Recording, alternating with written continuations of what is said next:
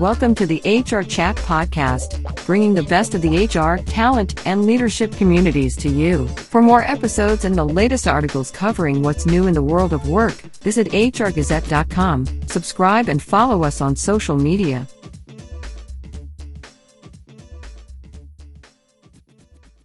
The average person spends about 90,000 hours of their life working, and yet many employees feel their workplace is broken and that they don't feel cared for and developed at work. Who wants to spend 90,000 hours feeling like that? To engage and develop employees, we need better leaders in the workplace. Managers need to be better listeners, coaches, and collaborators. Great managers help colleagues learn and grow, recognize their colleagues for doing great work, and make them feel truly cared about.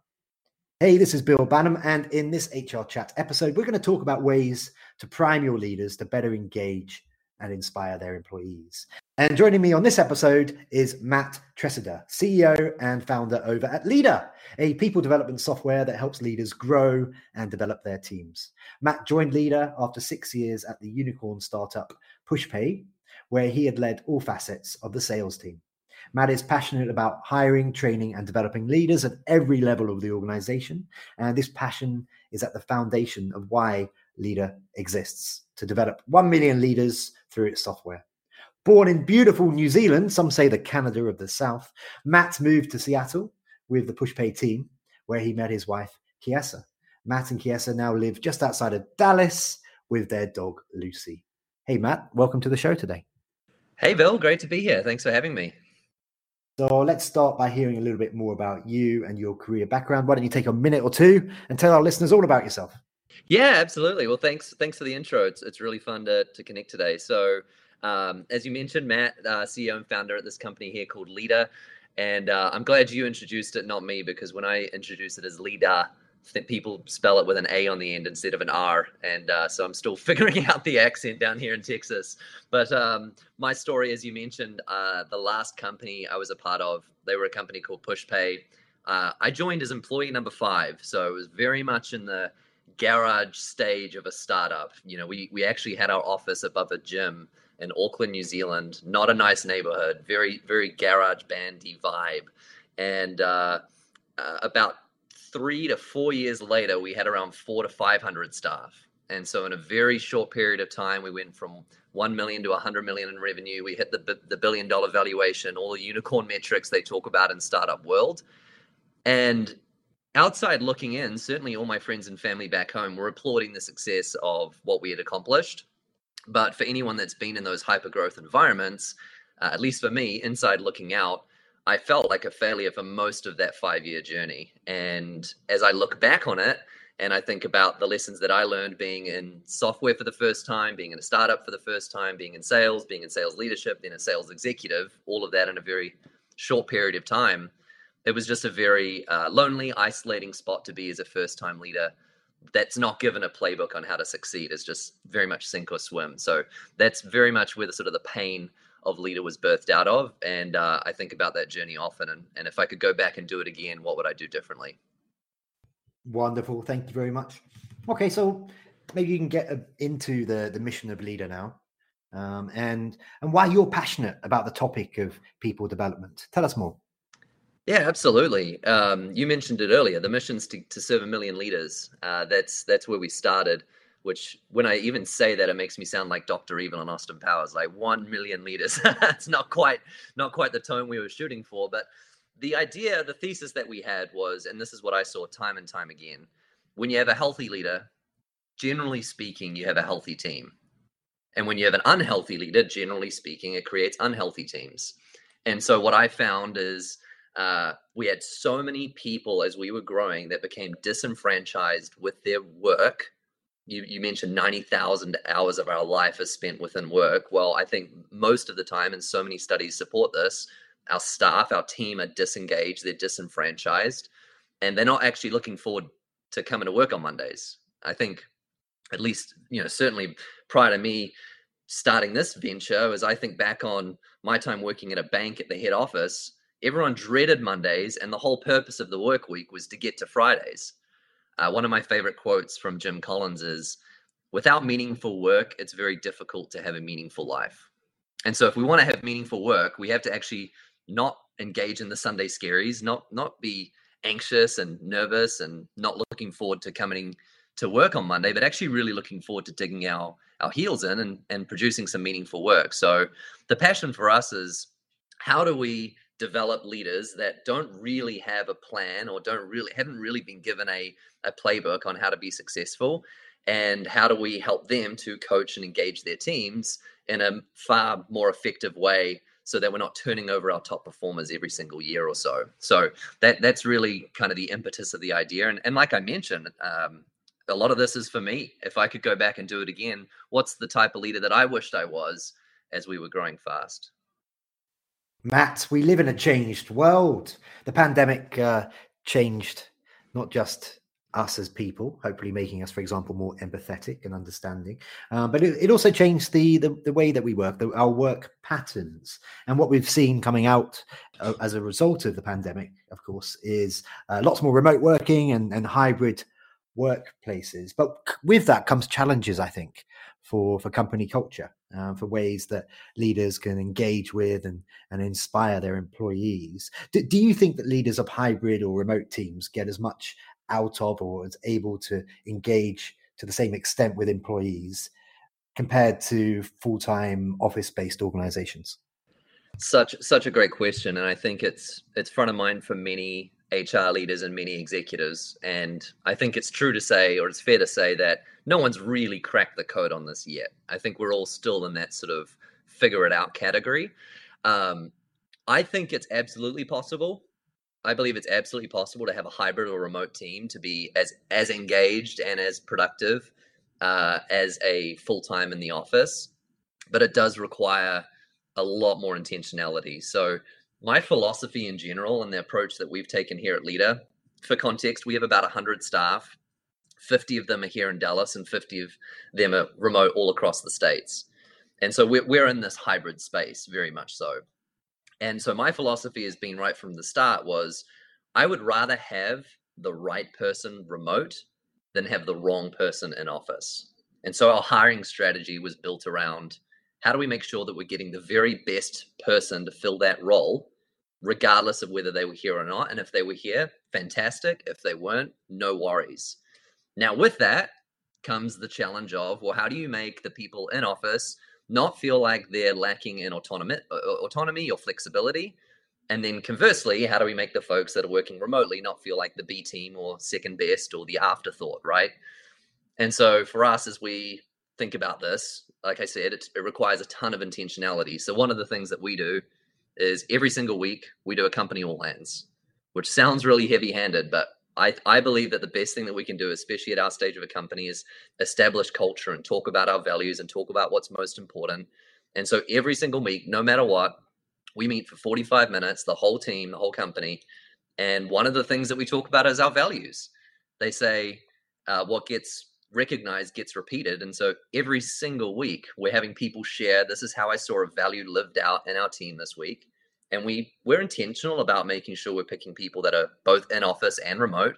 And we're just calling out some of those things and bringing us back to first principles for what's most important. So I think it's absolutely possible to do it, but I would I would caution that with it requires a ton of intentionality and it, it's a lot more work to build some of that sort of relational equity with folks that are remote. Okay, so as I mentioned in the introduction, we do spend um, on average 80,000 hours working. Um, and by the way, listeners, when I was doing my research on the breakdowns, uh, I noticed that the average Brit, the average British person, spends 24,648 hours of those making cups of tea uh, during during during work hours. Uh, I thought that was quite interesting. Here are some stats from Gallup that I'd love for us to talk through. According to their research, 79% of workers are disengaged in the workplace, Matt. At the same time, we know that companies with engaged workers have 23% more profits. Additionally, teams with thriving workers are significantly lower in terms of absenteeism, turnover, and accidents and they see higher customer loyalty. So, my question for you is why do you think so many employees are disengaged and what can HR and leaders do about it? First of all, I've heard those Gallup stats before, but I've never heard the the cups of tea stat, which is hilarious. And I think right there is a is a cultural difference between at least back home in New Zealand and what it's like working in the states, where we're not spending 25 hours, 25,000 hours making coffee.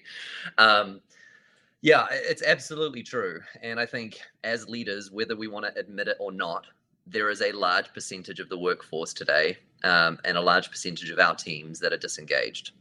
And there's a lot of ways to, to quantify what that exactly means, but I think we can all agree what a level of engagement and disengagement look like without getting into, into a fine tooth comb about how to describe it. So, when it comes to what we think the number one thing that leaders can do to make an impact and to re-engage and to rebuild and re-establish culture the number one thing that leadership can do that hr can do is invest in effective one-on-ones.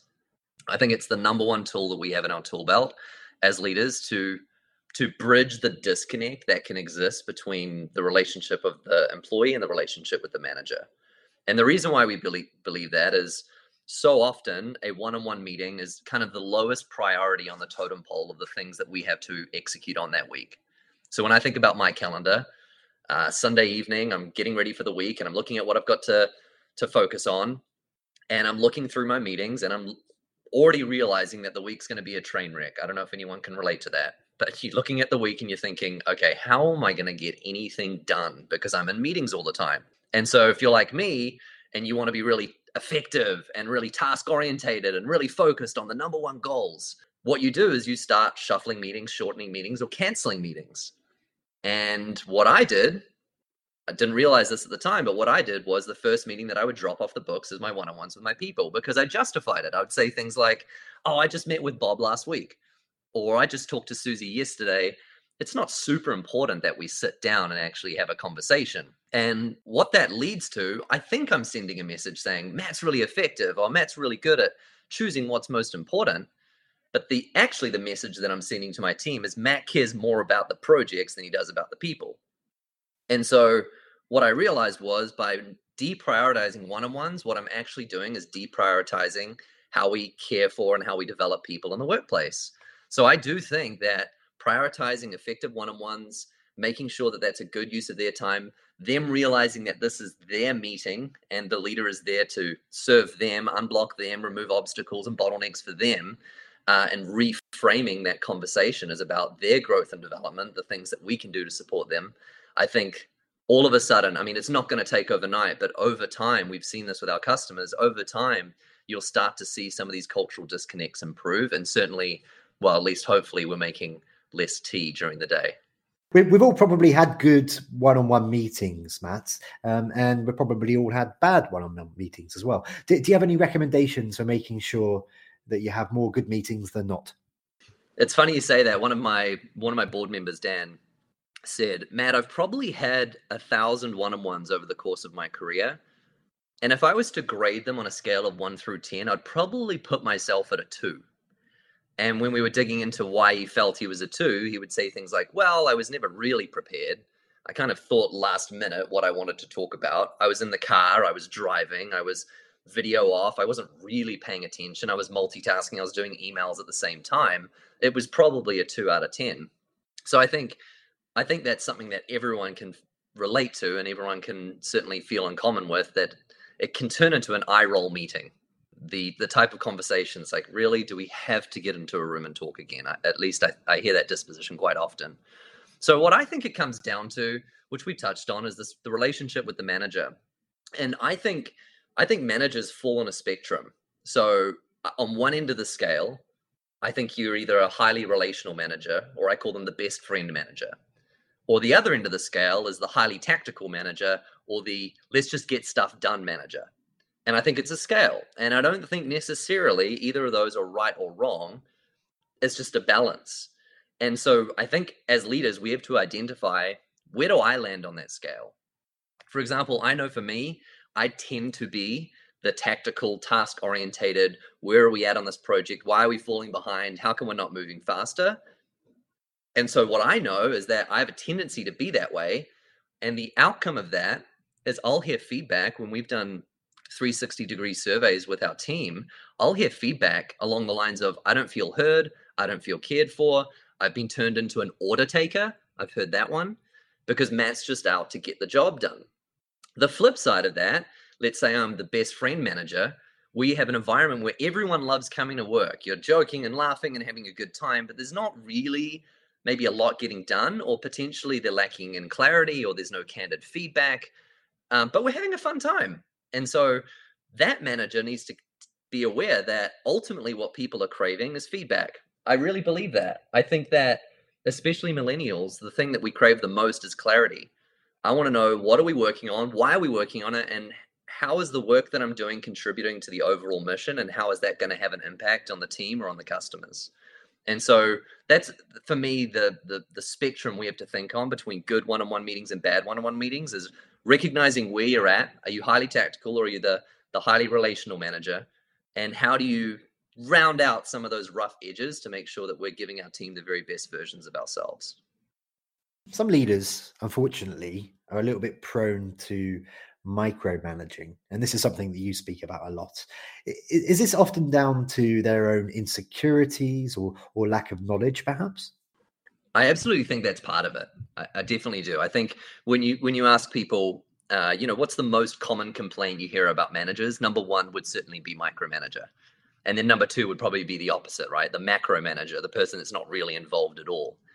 Um, to your point, I think one of the reasons managers often default to this is one, maybe that's how they've been managed their entire career. If you've come out of a, a, a workforce where all you know is micromanagement, and now all of a sudden you've been put into a position of uh, of leadership over across a team, you're just going to default to what you know so, one of the ways that I try to approach the topic to kind of uncouple some of the bad micromanagement uh, habits that we have as leaders is first we have to start from a place of giving people benefit of the doubt. Because I think it's very easy to become cynical, to become negative, uh, or ill disposed towards our manager because they have micromanagement tendencies. But here's the, the thing that I've challenged myself with because I've, I've certainly reported to micromanagers. I would say a, a good rule of thumb in life is it's better to believe the best in somebody and be proved wrong than believe the worst in somebody and be proved right. And so if I'm trying to believe the best in people, when when I'm feeling micromanaged, the first thing I try and challenge myself with is the question, maybe they're asking me not to micromanage, but maybe they're asking because they don't know the answer. And so the thing that we talk about all the time at Leadr is if your manager is asking you, you're already behind. And so, one of the best ways to fix these micromanagement tendencies as the employee, not necessarily as the leader, is to proactively communicate. Hey, here's what's going on. No surprises. Bad news is good news. And and communicating along the way and answering the questions before they come up. Now, I'm not making excuses for the unhealthy, you know, uh, uh, ill-equipped and ineffective manager. I'm not making excuses for them. They need a change. But I think for us as team members, what can we do to manage up so that they're not even needing to come to us with the questions because we're already running circles ahead of that project without needing further guidance. So that's the way that I've been processing it, communicating less of uh, answering reactive questions that are coming to me every single minute of every day, but moving more into sort of a proactive mindset. Now then, in a recent blog post about ways employees can better communicate with aloof or micromanaging leaders, you suggest proactive communication is the answer and can be broken down into three categories, which are for your information, for a discussion, and for a decision. Talk to me about each and the scenarios where, where they maybe can make a positive difference. Yeah, absolutely. For your information, for a discussion, for a decision. I actually stole this from President Obama and so he famously forced his presidential brief- briefings that he received every day. He famously forced uh, his direct reports that when they were to bring a briefing to him, every single paper had to end with Are you looking for a yes? Are you looking for a no? Or are you looking to discuss? And so it's really hard to distill complex problems down to a simple matter of yes, no, or discuss. But by forcing it that way, helped break down, I think, a lot of the ineffective communication that can easily happen throughout the week. So, for your information, is the classic. Uh, I got a huge email thread from somebody and I'm just going to forward it on to someone else with an FYI. I'm not a huge fan of that. As the recipient, I'm thinking, okay, which part of this long, massive novel that I just received is actually information that I care about? So I think an FYI has to be more importantly the capital Y in that in that acronym, which is your information, letting them know exactly what they need to know and what they need to be paying attention to. Number two is the for a discussion. Uh, the way that I think about this is never head into a meeting where you don't have some understanding of the different viewpoints that other people are going to have about a topic or a problem you're trying to solve. And the way to do that, if you're trying to have a discussion, is pre reading ahead of time hey, here's the data points, here's the stories, here's the use cases, here's the examples, so that we can have the discussion. And I think often we find ourselves in these long, drawn out meetings thinking, why are we here? We're just discussing a problem that really we didn't have any. There was no pre thought coming into the conversation. We're all just ideating on the spot. And sometimes that can be really ineffective. And then finally, so you got for information for a decision, then you got for for a discussion, and then now you've got for a decision and for a decision is, is, is hard. I think it just boils down to is this a yes? Is this a no?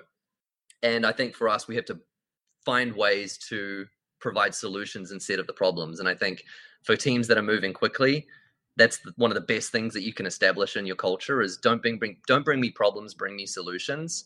And so if you're looking for a decision to be made, suggest the decision that you're looking to propose in your mind what's going to be the best outcome and so i find that some of those things allow us to just move faster and be more effective in general Let's talk a little bit about company culture and alignment with the mission of the organization now, Matt. In a post called You Live Out Your Core Values, you suggest often companies say they uphold a certain set of attitudes or behaviors, but when you talk with their staff or customers, you find out that they come across completely differently. Uh, there's a disconnect, you say. Uh, you suggest that there are two principles that can help match behavior to expectation uh, the lowest common denominator, and leaders are not exempt. Tell me about each of those. I think it was Nick Saban, who's a, a college football coach. Uh, I think it was him that said, if you want to get a feel for a culture of a team, don't go and talk to the executive, go and talk to the receptionist. I've always remembered that. And he talked about how when he inherited a team, he didn't go talk to the GM. He went and talked to the receptionist to see did they know the values? Did they know what was important for the team? Did they know what the mission was? Did she know what the priorities were? Or were they disconnected? Because it's really easy to say, oh, you know, our values are excellence or our values are perfection or what have you. But just because you label the values that way, it doesn't make it so. I wish that was the case, but I don't think it's that simple the the line that we've all heard is even Enron had an integrity poster on their wall, right? even Enron had an integrity poster on their wall. So that clearly wasn't a part of their values, not because they hadn't articulated it and put it on a poster, but because it wasn't actually lived out in reality. And so when it comes to uh, the lowest common denominator, people will sink to the level of how they're treated Monday through Friday. And so the way that I've thought about this is it's really easy for me to get up in an all hands talk and talk about what our values are. But if they leave that meeting and have a one on one with their manager or sit down with a coworker and a peer and those values aren't being lived out, what's having a bigger impact on that employee? My talk or how they're actually treated Monday through Friday? And it's certainly the latter. And so for us, it's holding really high standards across the board of things like we have a no gossip culture. And so when gossip happens, uh, how do we handle that and how do we deal with it instead of it becoming rampant and now now the company has a gossip culture. And then finally leaders aren't exempt. I think it's really easy especially in larger teams for leaders to be seen as this sort of ivory tower better than thou you know the the untouchable they can live and, and run to the beat of their own drum. And i think that's so unhealthy.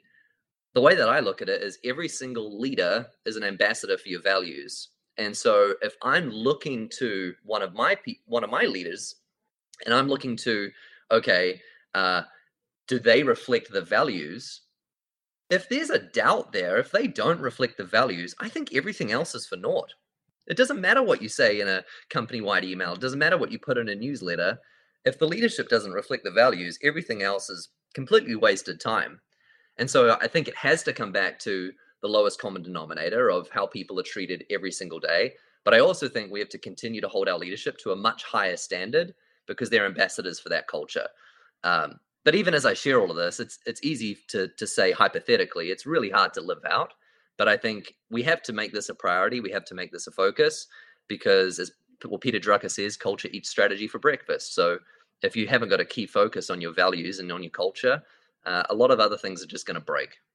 Awesome, Matt. You're not going to believe this, but we're almost at the end of this particular conversation. Before we do wrap up, though, how can listeners connect with you? So maybe that's uh, email address, LinkedIn, TikTok, Twitter, Instagram, Snapchat. Is Snapchat still cool? I think it is. Um, who knows? And also, how can they learn more about all the things happening over at Leadr? Well, unfortunately, I'm not on TikTok, so you can't reach me there, but you can email me at matt at leadr.com. That's L E A D R.com because we're a tech startup, we take letters out of our name to feel trendy and cool. Um, our website is leadr.com. Check us out. Where we have a key focus on people development. How do we fix culture? How do we improve Glassdoor results? How do we ensure that our teams are getting the best version of ourselves? And uh, obviously, you can follow me on LinkedIn. I post blogs every single month on these different topics and would love to connect. Okay, well, that just leaves me to say for today, Matt, this has been a great conversation. Thank you very much for being my guest on this episode of the HR Chat Show. Thanks, Bill. It's been fun. And listeners, as always, until next time, happy working. Thanks for listening to this episode of the HR Chat Podcast. There are hundreds of conversations with business experts available for free on the HR Gazette website, Apple, Spotify, and all the main platforms. And remember to like, subscribe, and follow us on social media.